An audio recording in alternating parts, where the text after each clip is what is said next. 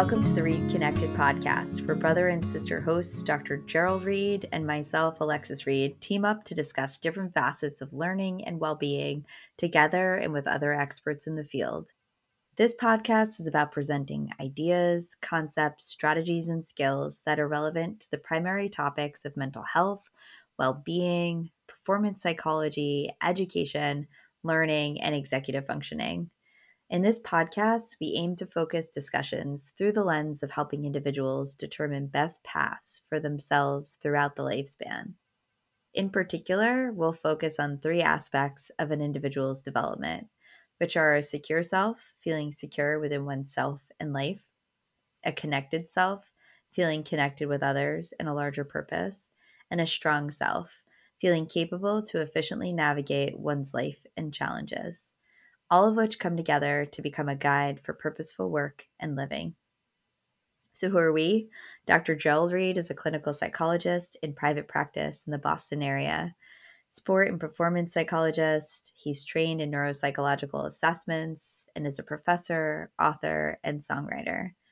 I myself am Alexis Reed, an educational therapist, executive function coach, educator, learning consultant, speaker, author, and have a passion for universal design for learning, executive function, and social-emotional learning.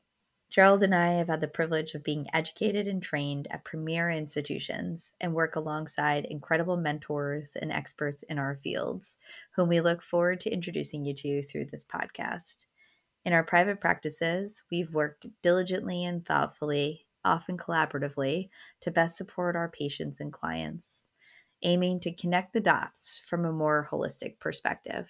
Additionally, we're both grateful to work with dedicated educators and therapists, as well as those in training, to support them in their professional development journeys.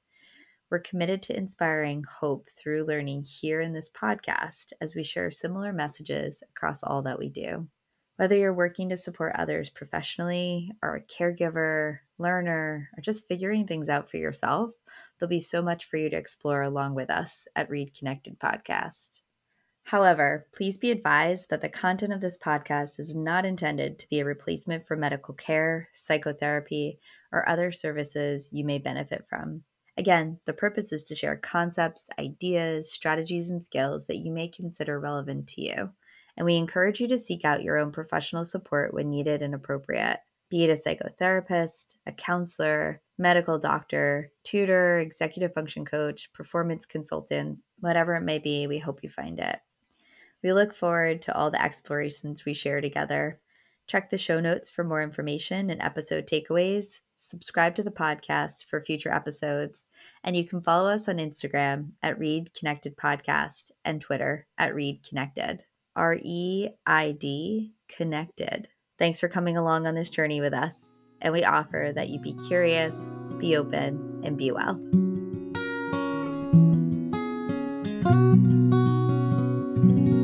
Welcome back. I'm here with my brother, Dr. Gerald Reed. I am Alexis Reed, and we're here to talk about a topic that frequently comes up, especially for me.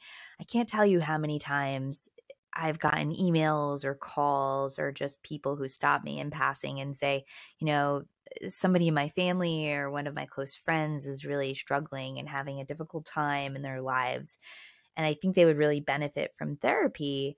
Do you have any resources available to help them figure out what they might need and how it might be helpful? So today, Gerald and I thought it would be a good idea to have a discussion and maybe go through a couple questions that frequently come up to see if we can bring about some insight and some ideas that might be helpful for the audience to hear, whether it's you who might be seeking out mental health treatment or even finding somebody to help with your executive function skills like the work that I do, or you know somebody else who might benefit from it, or if you're an educator and you're not sure how to broach that topic or conversation with either your students or their families. Hopefully some of this discussion today will help to elucidate some of the questions that you might have and help you get closer to finding the support either you need or those you serve might need and benefit from.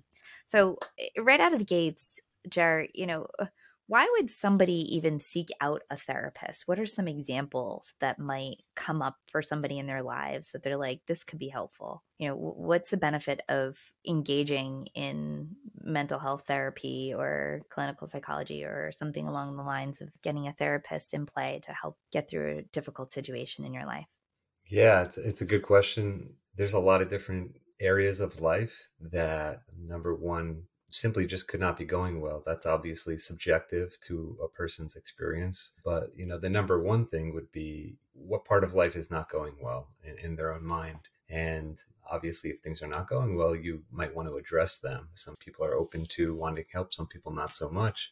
There could be different reasons for that. Therapy is about getting to know someone and understanding them. And it's a very personal thing. And, you know, as you mentioned, people do have other people in their lives, some to different degrees, but whether it's family, friends, or significant others, or mentors, or so forth. And, you know, sometimes people feel like they made sense of what they're going through in their own way with their own people and their own, you know, support system. And sometimes people feel like that's not enough. And the thing about therapy is it's a private, confidential situation where you can open up. And the hope is that people really take advantage of that. You know, you come to sessions and you can essentially, you know, let your filter down. And I've had patients tell me when they come meet with me is that they're not thinking about what they're going to say. They're just going to say it. And that's a very freeing experience. You know, it takes some time for people to open up in that way. Some people jump right into it.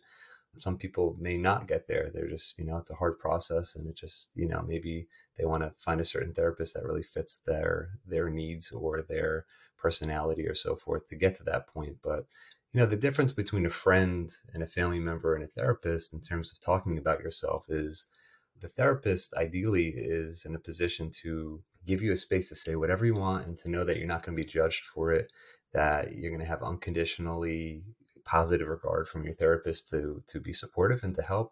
That doesn't mean that you don't question the patient, to try to push them in different directions, to think differently, or to, you know, go in different directions, so forth. But it does mean that, you know, ultimately the patient's well-being is the number one objective. It's the number one priority. And, you know, ideally therapists won't have, everyone is biased and therapists have their own biases because they're human. But, you know, the idea is to, you know, set a stage and set a context in which bias is not going to come out because, you know, family members, significant others, friends, they have their own bias and they have their own experiences with you. And so certain patterns can play out in that relationship as well that could prevent people from really kind of being honest and open about certain things. They can be embarrassed to share certain things. Maybe conversations kind of reach a plateau in those relationships because you can't go deeper. Sometimes other people in your life just don't know how to help. And that's something that often comes up. People will come to me and say, my family and friends, they just don't know how to help me anymore. And so therapy is a process that provides certain tools, certain concepts and theories to help people to understand how to ultimately make their life a little bit better than it is now and to work things out. There's a lot more that can go into that answer, but that's the initial thought that comes to my mind. Yeah, I think it's so interesting because obviously there's a lot of talking involved in a therapeutic process, regardless of the background, training, or approach that's being taken in a therapeutic relationship, right? Is it just talking? Is it just about kind of sharing whatever comes up in a moment? Is there something more to it? Yeah, that's a good question too, right? Because, you know, with family and friends, there may not be an underlying process that's guiding conversations. And as a therapist, you know, we're trained to have a process in mind about understanding and conceptualizing how did this person get to the place where things are not going well, or why are they under distress, and what are some options for how they can work through that. And so a therapy session is, you know, there's an underlying process that the therapist should be attuned to, or at least try to figure out what the best process is for that patient. And there's a structure to it. It's kind of a ritual every week. If that's the setup, one per week is typical. You come and you kind of go through that process together. You know, you don't get distracted the way that you can get distracted if you're talking to a friend or family. And it's not rushed. I try to do my best to not rush people because things take time to process and to talk about. And there's consistency to it. And the relationship builds, obviously. The patient-therapist relationship builds. And, you know, you can kind of learn more as you go and to make sense of what the best approach is to help someone to make their life better, to be under distress less, and to really kind of reach their potential, whatever that might be for them. You brought up such a good point of just really, truly being present and in a moment rather than being distracted by other factors that might get involved. And I have to say, I don't know what your experience has been, but during COVID, when we went completely virtual, even though my work is not around the mental health side of things, I'm more focused on executive function and learning, but shifting from being in person all the time for most of my sessions to being almost always virtual on the computer, it was a different experience, right? Because we're in a different context, in a different environment, and we have to remain as present and open as possible in our sessions when we show up for the people we work with. And I really just valued the people that I was working with so much through that process, and also appreciated the amount of energy and resources that it takes to be so present and focused. We've been trained to show up and do our job and our work in a certain way. And we were kind of asking these other individuals, our clients and your patients, to show up in the same way that maybe they weren't used to. So I really appreciate that process. And even thinking now about when I'm working virtually, how much energy and how much engagement is really necessary. But I think it really is built on a foundation of trust, right? When you're working with another person, to really trust and believe in that process. And like you said, the process might look different for different people, and even different people at different times. And just really trying to be in it and be open to whatever might come up, because I'm sure in your work especially, there might be some emotional moments or little things that might come up that might trigger somebody, that might be actually what people are afraid of when they are considering whether or not to employ a therapist to help them through whatever they're going through in their lives. And I wonder if maybe it would be helpful to share an anecdote or a situation or something you might share with the therapist in training that you work with as a professor, to describe how you get through some of those difficult moments in a therapeutic relationship. Yeah. Like you're kind of alluding to, therapy is a place where sometimes the hard work has to happen. You know, it's kind of like, that's your safe place to kind of do the work, to whether it's understand yourself in a different way, to solve a problem that's really difficult, to make a hard decision, to resolve things from the past, and to come to terms with things that have been plaguing you, and to maybe change direction, maybe accept yourself in a different way, whatever it is. These are examples. These are deep things. And as you know, there's emotions that come with it, because this is the deep process people are going through sometimes. And it's not just saying these words. Sometimes there's deep emotions that people have to feel to get to that point. And as you're saying, being present with them allows that emotional process to happen. And for me to kind of guide them to being able to reflect on things, because to talk and to reflect on yourself, you know, in some ways, I'm kind of a scaffolding for that. I kind of have to sometimes ask questions or reflect back what they're saying, or maybe even ask them to elaborate on what they're saying. I think a lot of times we go through life, we're not really elaborating on what we really mean or what we really think or believe. We're just kind of saying things on a superficial level. And so my job is to kind of elicit that as people are trying to reflect on themselves, their life, their relationships, because things are deeper than the surface than we go through in our day-to-day experiences as we're distracted and busy and all that stuff. So therapy is really a place to slow things down. And my job is to do that in a calm way, and to kind of help people to process things in a different way, maybe think about things in a different perspective, find out what they need, as you're always saying. What does the person need in their life? What are their conflicts? What are they grappling with? What are they anxious about, scared about, upset about, all these things? And so that's a lot of what my role is.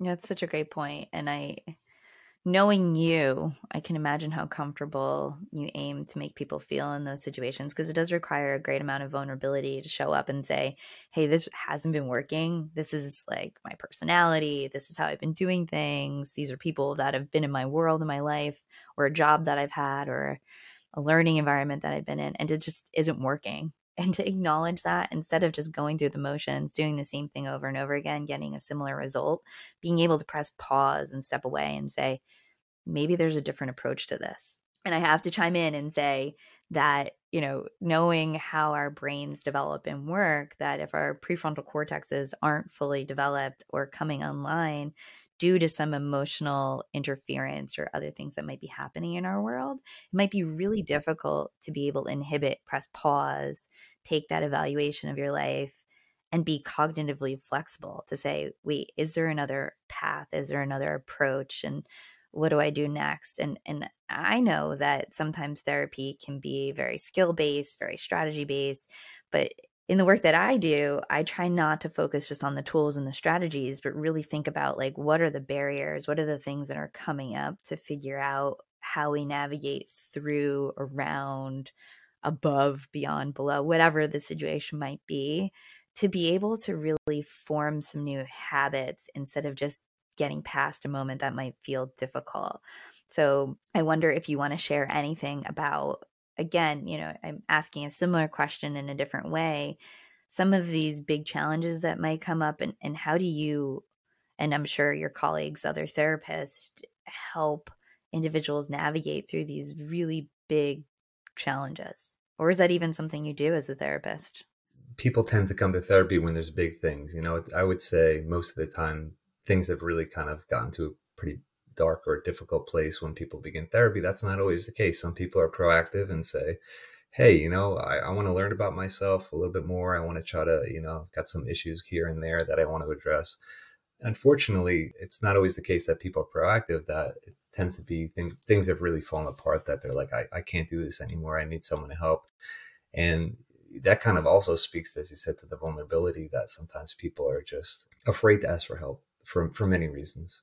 And sometimes, you know, it's just the case that people are just struggling so much that they have no other options and they turn to a therapist, and it turns out to be one of the best decisions they've ever made in their life.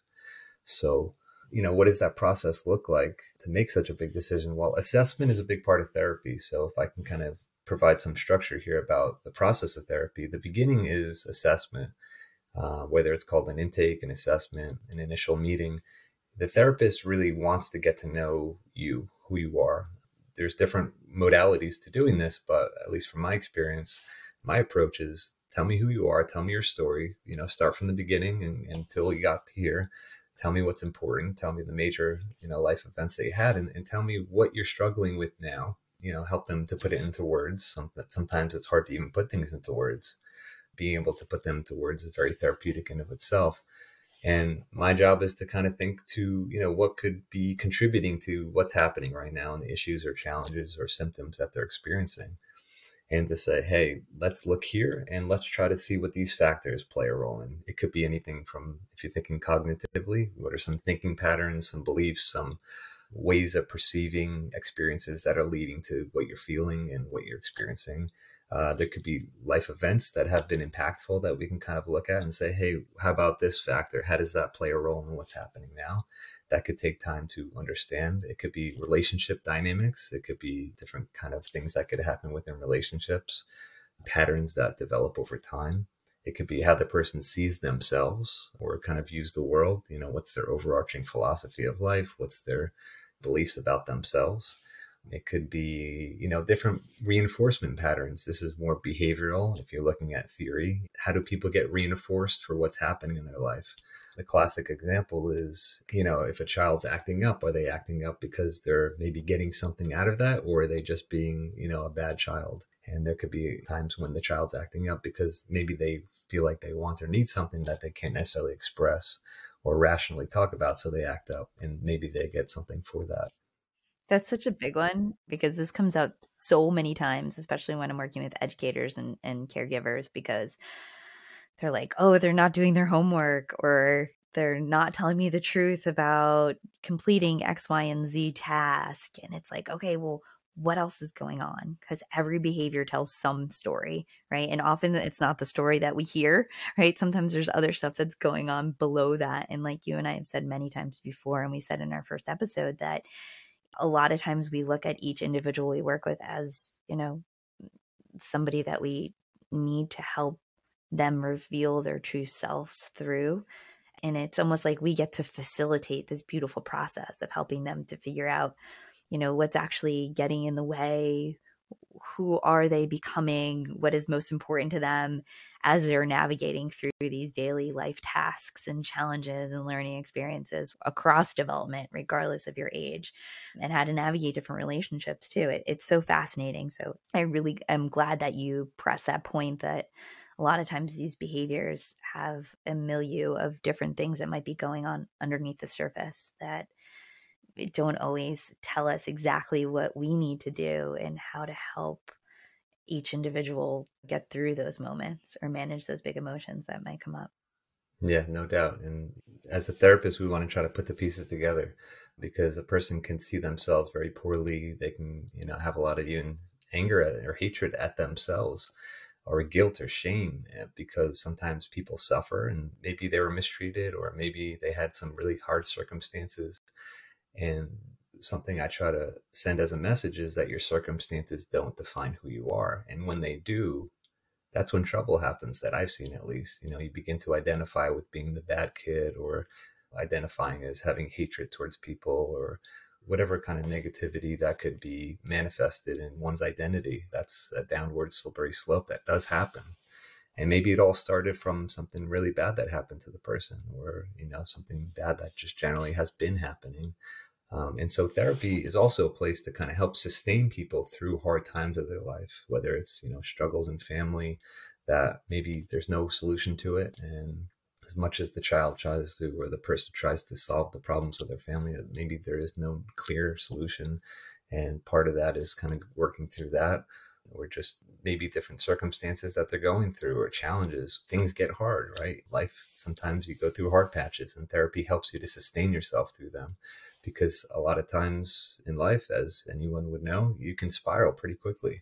And then you have to kind of work backwards and say, like, how did this all happen? You know, we got to find out what the core of the problem is and kind of work backwards and rebuild your life. And so if you can catch that early, that's a good thing. When people really kind of access support when they're going through a hard time, and don't let things get worse than they need to be, and at least make them as good as they can be while you're going through it. And then if that's not the case, you know, it is what it is. You can kind of look back and learn from experiences and rebuild your life, even if things did fall apart. You know, there's always hope. That's the one thing we want to instill in people. There's always hope. If we can do that, that's an important thing. I like to say the only failure that truly exists is one we don't learn from. Yeah. Especially in school, but especially and also in life. What you just said brought up another question for me in thinking, do you need a diagnosis to work with a therapist or to be in therapy? It's a great question, because I really haven't alluded to any of that yet. As we're talking, I'm kind of talking about more of the process. This is formalities is insurance. So if you go to a therapist and you want to use your insurance to pay for the services, you have to have a diagnosis. Okay. And so the therapist would have to go through the process of assessing you and your symptoms, and to formalize what you meet criteria for in terms of diagnosis. It could be anything ranging from an adjustment disorder, which means you're having a distress in terms of an adjustment you're making in your life, to a depressive disorder, to an anxiety disorder, to mood disorders, to neurodevelopmental disorders. Whatever it is, you can kind of do your research into what these disorders are. But in order to pay for services, you would need a diagnosis. That's a formality. And so the reason that there's diagnoses, just for the public to understand, is that it does a few things. It kind of formalizes symptoms that a person who has a diagnosis has, so that you can say, okay, this person, let's say, has generalized anxiety disorder. That means they have a lot of worry that's hard to control. That if you have another person that you work with who also has that diagnosis, it helps you to see commonalities between them, so that you can treat them within the commonalities. So that's a benefit of having a diagnosis, is that allows you to have language for what the person's experiencing, and also find commonalities between patients, so that you can say, oh, you know, this person who has this diagnosis, I can treat them similarly because they have similar characteristics. Now, the downside of that, obviously, is that it could prevent you from kind of looking at your patient as an individual, to look at all the different factors and not just assume because they have a diagnosis that characterizes everything about them and all the reasons why they are experiencing what they're experiencing. And my approach, this is not for everybody, but, you know, my approach is to try my best to understand the individual as much as possible, rather than just treating the diagnosis. And, you know, that's a bit of an art and a nuance to it. and we can kind of go into a whole nother podcast about that process. Yeah, that's a great point. And in my work around educational therapy and executive function coaching, especially, a lot of people come to me with an ADHD or ADD diagnosis, but there's also this idea of complex ADHD too, which comes with a lot of additional factors, which we'll talk more about in future episodes too. But really what it comes down to in my work, because I'm not a clinical psychologist, is I sit down with the individual and I say, all right, I understand a lot of your journey and a lot of what you've been through up until this point, but what are we working on right here, right now together? What are our goals that we want to move past? Because I have this brilliant opportunity to be able to work with individuals to help them even see past a diagnosis, to be able to gain some control around their skills, thinking about how to do things differently, changing their approach and awareness to what comes up to them that might be getting in their way, which often, you know, this is the wonderful part of you and I working so closely together and me working so closely with other therapists too, is that we get to kind of tease apart some of these behaviors that are coming up for individuals, right? Is the emotionality impacting their executive function and ability to do things in an efficient way? Or is it vice versa, right? There's this, the what comes first, the chicken or egg kind of situation. But we really get to help to empower individuals to figure out what they need, what might be helpful and what's not helpful, so that they can navigate through different experiences in different ways. So that's the great privilege that I feel I have, to be able to work so closely with you, Jer, and to other therapists who I collaborate with for clients that we share, but also in me understanding the therapeutic process. I'm going to just touch base on this for a second, not to go too deep into it, but similar to the education realm and the education field, mental health can be a little bit of alphabet soup also, with all the different therapeutic processes that people might engage in, from CBT to DBT to ACT and all these different acronyms that are out there. How does one know where to start if they are feeling like they need to gain some additional assistance through the therapeutic process and they're trying to find a good fit?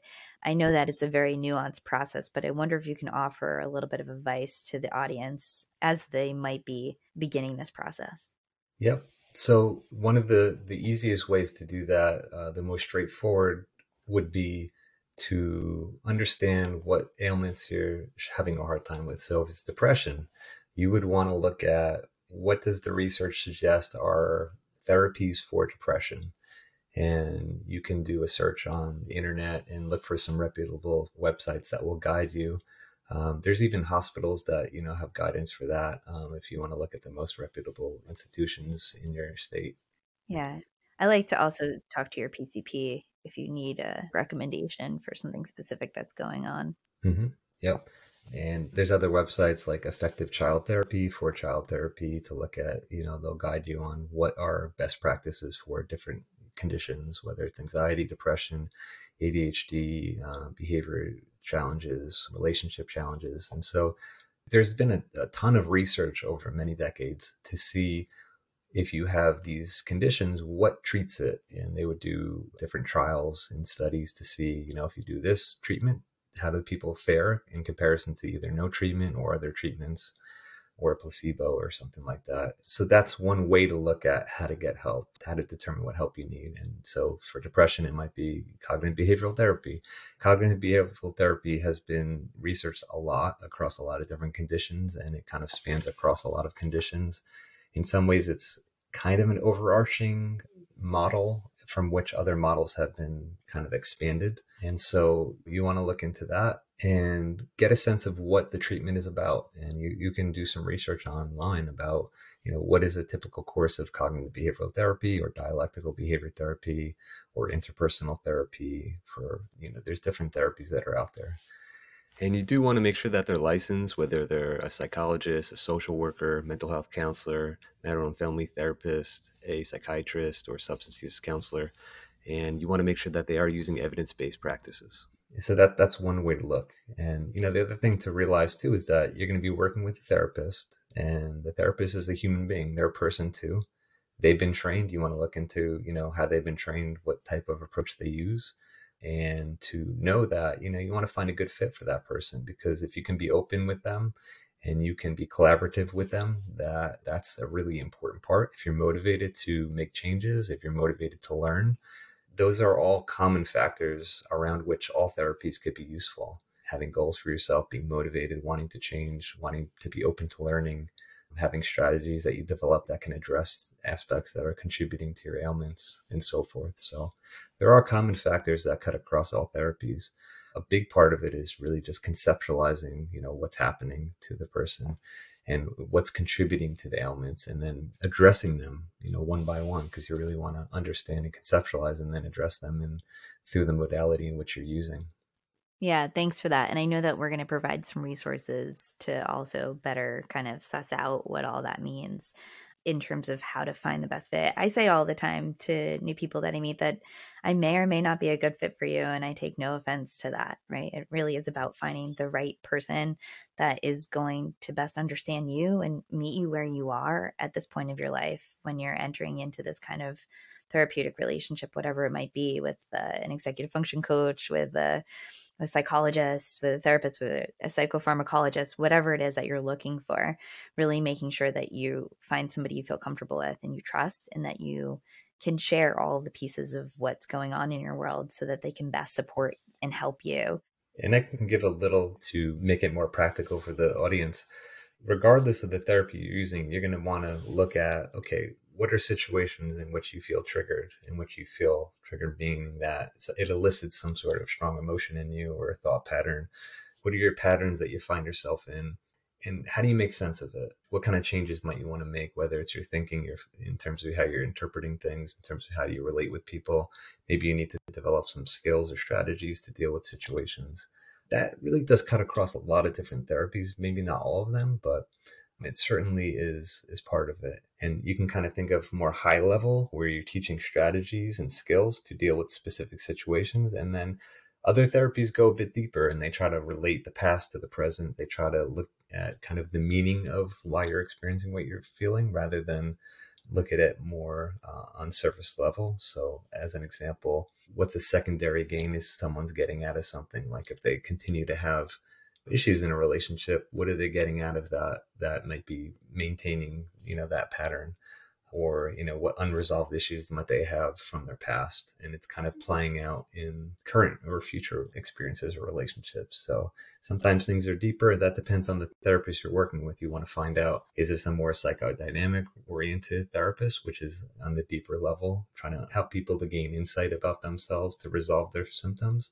Or is it more of a structured skills-based therapy, which is some of the CBT therapists are very structured and skills-based, and they want to kind of get down to business about what's happening and, how can you change your thought patterns, change your behavioral patterns so that you can feel better and have a more functioning life. And some are somewhere in the middle where you kind of, reflect more about yourself, your values, what you care about, understanding your emotions on a clear level to regulate your emotions better. So you really want to ask questions. You can always contact a therapist. It's like, hey, can we just have a conversation about your approach and what I'm getting into and learn about it? It's a process. You want to find the right fit and you want to understand what you're getting into and keep the lines of communication open, because that's what therapy is. If you can be collaborative and be open, the therapist is not always going to have all the answers for you, but that's okay. That's part of the process. Your conceptualization can adapt and change as you get more information, as you learn more, as you both explore more. So don't be afraid of that, and don't feel like that's something bad or that's something wrong if things have to evolve and adapt to learn more about what's going to be most helpful to you or about how to solve the problems that you have. Sometimes problems are complex and they're not straightforward, and telling someone to just take a deep breath is not going to answer every problem that you have. So, that's a process that you got to go through in therapy.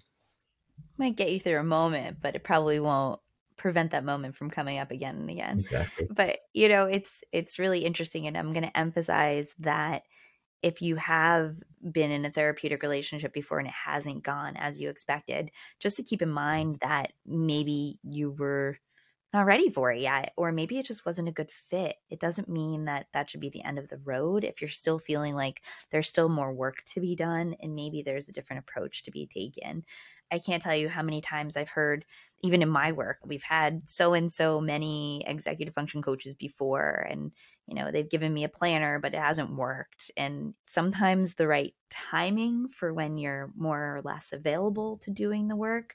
And sometimes it's about finding the right fit for what you need at the point in your life that you're at. And that's okay too. Like I said before, I take no offense to if it's not a good fit.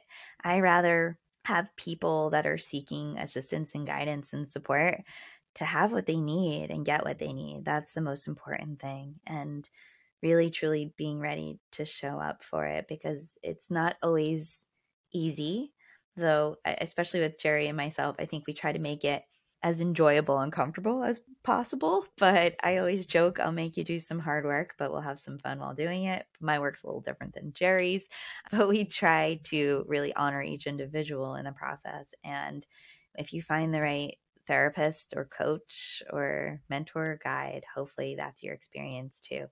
There are many other questions that probably will come up, and a few that I still have, but I'm going to just ask two more real quick, Jerry, if you don't mind. One question that sometimes comes up too is, should other people be involved in my therapeutic process? What does that look like? Is that possible? How might that be helpful or not helpful? Mm-hmm.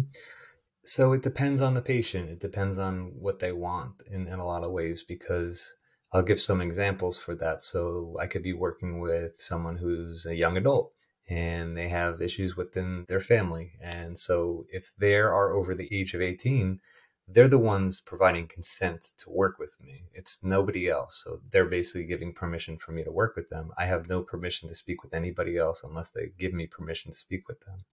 So there could be times when the patient I'm working with says, I don't want you to talk to my family. I want this to just be between you and I, and keep it confidential.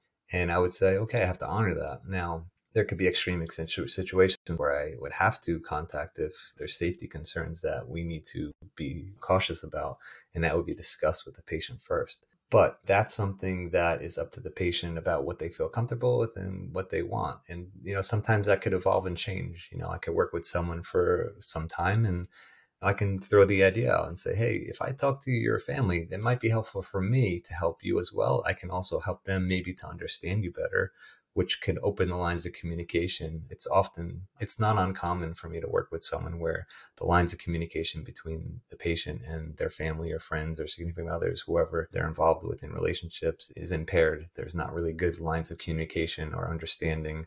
There could be a lot of resentment or worry or anxiety or frustration that's built up because the communication has basically stalled, and leading to assumptions and all that. And so sometimes I'm kind of the conduit of communication between my patient and the people in their lives.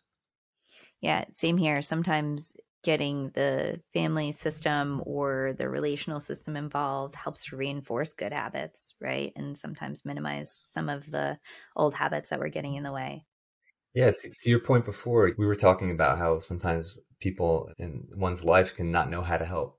And so for me to have a conversation is like, hey, here's what the person's going through. Here's some little things you might want to do that could be helpful, that can make a big difference. And so that communication can be helpful too. And sometimes, you know, working with parents, parenting is probably one of the most difficult jobs there is in life. There's a lot of responsibility. There's a lot of pressure attached to it on top of a parent living their own life. And so providing a space to support parents is useful. And sometimes the child can see how I can be useful to the parent, and they allow me to do that, to kind of, you know, support them and to help them with their parenting and so forth.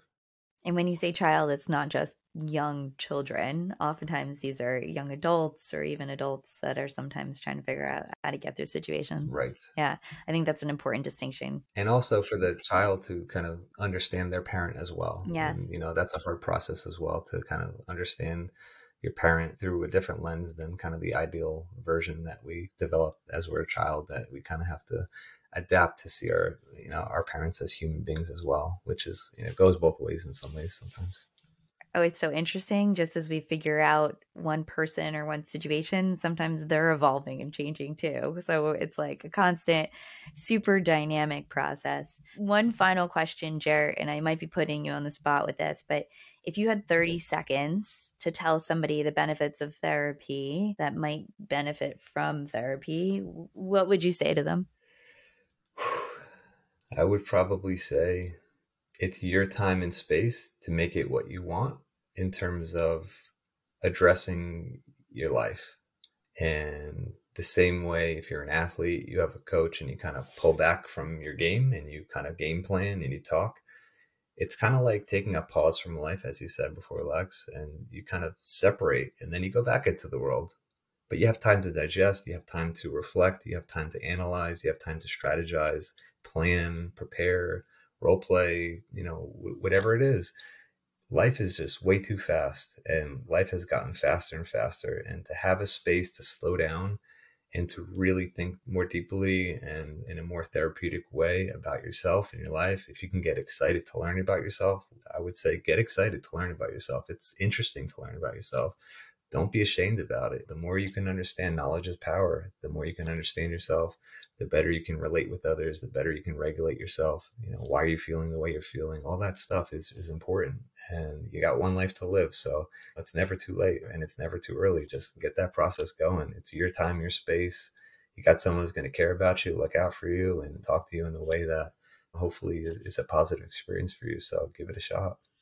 I love that. Thank you. And as my clients call them, one of my greatest Alexisisms is we can't always predict what's going to happen in life, but we can prepare. And I think that's a big part of the preparation. So thank you for this. Thanks, Les. Great conversation. Hopefully it is helpful to the audience out there to gain a little more insight into the therapeutic process, what may or may not be helpful. And I scattered a little bit of executive function coaching work and what that is along the way. Thank you again for joining us, and we look forward to having you back for future episodes of Reed Connected.